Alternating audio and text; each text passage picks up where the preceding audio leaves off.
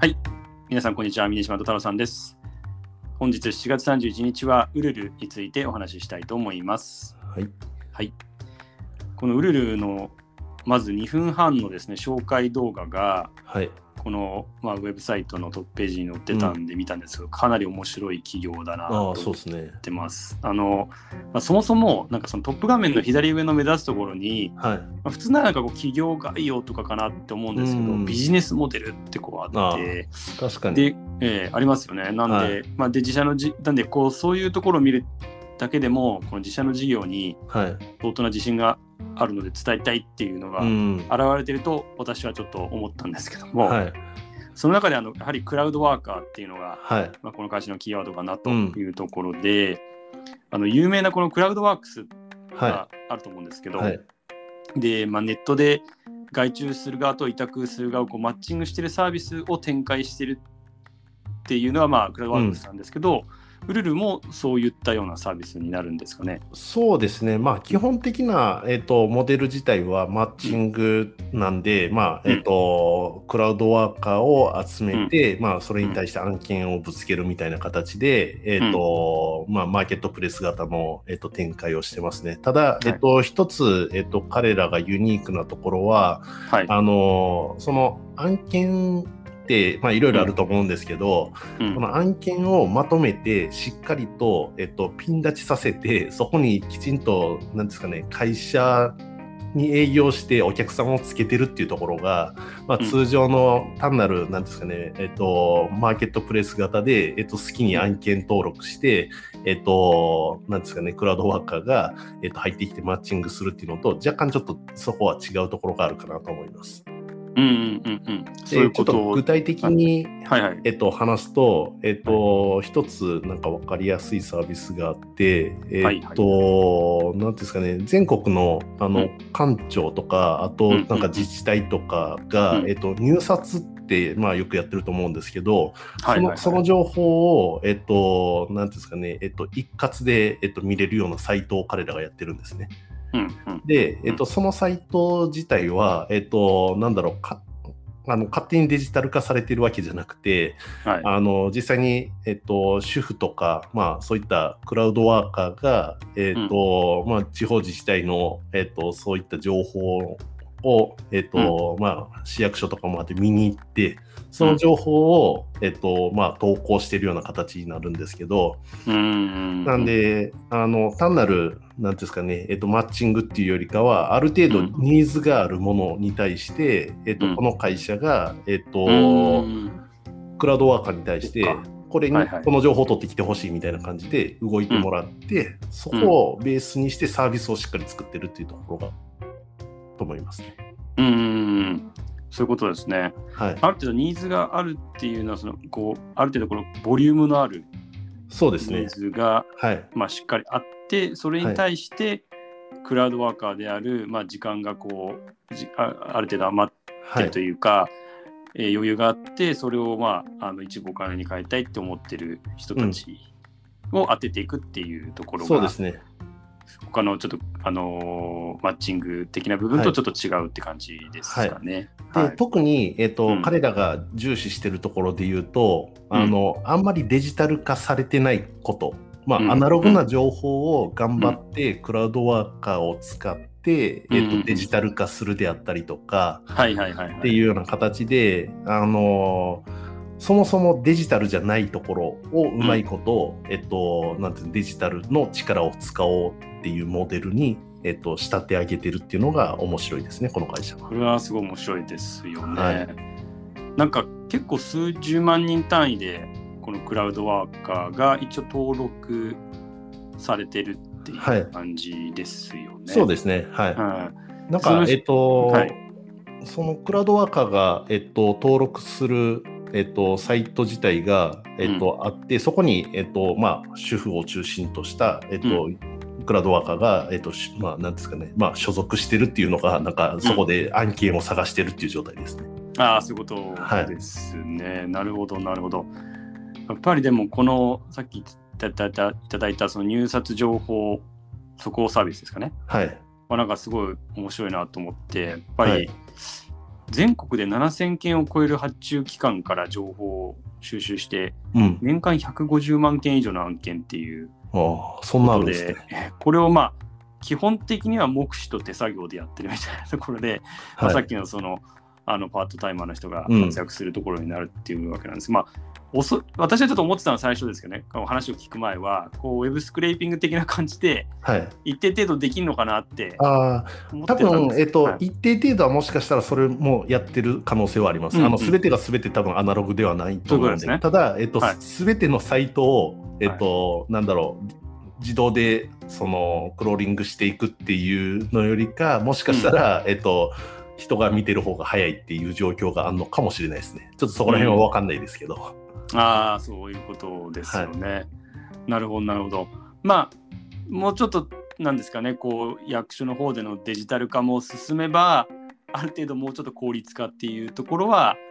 できるかもしれないはい。なっていうところそうですね、将来的にはもしかしたら、その役所とか、まあうん。えっと、そういった、なんですかね、えっと、地方自治体が、うん。あのデジタル化が進んで、うん。すべてをなんかデジタルで上げるようになると、まあ、これが、えっと、なんですかね、主婦がわざわざやる必要が、人がまあ介する必要がなくて、うん。AI とかで、えっと、その情報を取ってきて、えっと、まあ、綺麗に並べ替えて表示するっていうのができてくるんで、多分、なあの、内部的にはそういった作業っていうのは絶対やってると思うんですけど、うん今現時点で言うと、この入札情報に関しては多分、かなり、あの、主婦の力とかを使ってやってるんじゃないかなと思います。そういうことですね。はい。で、ちょっと気になるのが、やっぱりその、この入札情報速報サービスっていうのが、資料を見ると売上の5割ぐらいを占めてるっていうはいことなんですけど、先ほどのそのこう、まあ、あの行政の方でのデジタル化っていうのがはい進んでいった先に、はい。えー、とそのこういったサービスが、まあ、だんだんだんだん必要なくなってきたはい。場合っていうのはこれ売上がどんどん減ってしまうっていうことになるんですかね。そうですね、あのまあ、そこになる前に、多分彼らはもうそれを、えっと見越して、多分動いてると思うんで、あうんの少なくても散らばってるサービスを、えっと、一括化して表示するっていう意味で言うと、まだ、うん。えっと、なんですかね、えっと、短期的なところで言うと、ニーズは結構あるんじゃないかなと思ってて。うんで、えっと、長期的に言うと、もしかしたらその市場自体が、えっと、結構参入障壁が低くなっ全部デジタル化されることによって、他の会社も結構入りやすくなるんで、優位性なくなってくる可能性があるんで、うんまあ、そうなった時用に、えっと、本当の意味でのなんかクラウドワーカーをうまいこと使って、えっと、うん。できるサービスっていうのを、まあ、つい最近もなんか買収したみたいな、えっと、ニュースが、えっと、出てたんですけど、えっと、うん。フォンデスクっていう、なんか電話受付の代行サービス、はいはいはい。まあ、実際に会社とかに営業の電話結構かかってきて、あのうん。ちっちゃい会社とか、まあ、でっかい会社にかかわらず、まあ、あのわざわざなんて誰かが出て一回対応するって、まあ、めんどくさい作業ですよね。はい。うん。なんでそこに対してこのフォンデスクっていうサービスがあの、一時受けっていうのを代行してくれる。これ多分後ろ側は、えっと、クラウドワーカーみたいな人のところに電話がかかってきて、うん。あの複数の会社を一人でなんかまとめるみたいな感じのことをやってると思うんですけど、うん。あのまあ、そういったあのサービスを、まあ、買収したりであったりとか自分たちで作り出すことによって新しいそのビジネスっていうのを、えっとこのクラウドワーカーを使ってうまいこと、うん。まあ、スケールできるものっていうのを作り出していくっていうのが、まあ、あの彼らの長期的な目標なのかなと思ってます。ああそれは面白いですね。なんで、はい。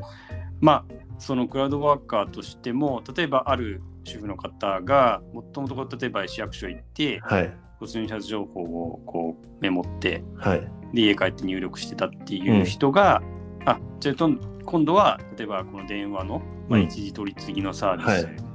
の、まあ、オペレーターとしてはい。電話を受けるっていうこともできはい。るっていそうですねうところになるわけですよね。で基本的にこの会社が、あのなんだろう見てて面白いなと思うのってさっきちょっと出たクラウドワークスみたいな形の会社って基本的にはなんか例えばウェブでデザインできますとかプログラミング書きますみたいなあのどちらかというとある程度ちょっとスキルがある人そうですよね。がベースだと思うんですけど。ど、この会社はどちらかというとあんまりスキルが必要っていうよりかは普通に主婦みたいな人でちょっとなんかバイト感覚でできるようなうん案件をうまいことそのなんていうんですかねえっ、とつなぎ合わせることによってうんなんか付加価値をつけたりとかっていうのを、えっと、やってて、うん、なんかそこら辺を、えっと、なんですかね、やってるっていう意味で言うと、まあ、この会社結構、あの、他のところと比べるとユニークかなと思いますね。そういうことですよね。だからその特にこう決まったスキルセットが必要ないんで、はい、もう常にある程度のおそらくこの、えっと、クラウドワーカーっていうのを抱え続けることが可能になるんで、はい、もちろん両、えっと、人数がいればいるほど例えばこう短い時間での対応っていうのも、はい、あの可能になってくるっていうことで、ね、まあ常にこのニーズに応えることも大きなボリュームの仕事を任せる、はい、任せるっていうか、うん、やることもこなすこともできるってことですね。はい、うん、うんそういうことですね。非常にやっぱり面白い。はい。はい。あのなんだろう、ここの会社がやってるかどうかは分かんないんですけど、うん、あのなんか、知り合いからちょっと聞いた面白い話で言うと、はいはい、あの例えばマンションのあの、うん、なんですかね。あの共有部分の掃除とか、うんうんうんうん、あとはなんていうんですかね、まあ、ちょっと,、えーと、不動産会社とかが物件の、うん、なんだろう確認みたいな感じで写真を撮りたいとか、うんうんうん、ちょっと営業マンがわざわざ行ったりとか、うん、あの離れたところから行って掃除しに行ったりとかって結構、うん、まああの行って帰ってだけで1時間かかったりみたいな感じで非効率だったりとかするじゃないですか。はいはいはいはい、でそういうのを、えーと、例えば近所の主婦とかに、まあ、歩いて2、うん、3分のところの人とかでうまいことマッチングして写真だけ撮ってほしいとか、ちょっと掃除だけしてほしいみたいな感じの案件とかを、えっと、なんか掲載することによって、結構そういった案件、あなんですかね、あの、細かい案件なんですけど、えっと、ボリュームをしっかり作ることによって、うん、結構な売り上げに行くっていうのは聞いたことがあるんで、まあ、そこら辺も彼らはもしかしたらやってるのかもしれないですね。そういうことですね。はい、でも確かにいやそう考えると結構いろいろ多分そういうまあちょっとその単純作業的な部分で、はいうん、わざわざあの時間をかけてやってるところが、はい、まああったりもしくはそのスキルセットがマッチしてないっていうか、うん、ちょっとそのあのー、結構スキルセットがあるのにそういうことを知っているケースも結構あると思うんで、うんね、そういう意味ではまだまだこれから先こうなんですかね成長余地っていうのがあるのかなっていう感じですよね。はい、そうですね。はい。ありがとうございます。まあ、ちょっとそういったところ、今後も新しいサービスの展開っていうのを注目していきたいなっていうふうに思います。はいえー、本日7月31日はウルルについてお話ししました。明日8月1日はベスティアコレクティブについてお話ししたいと思いますので、引き続き聞いていただきますと幸いです。それではまた明日。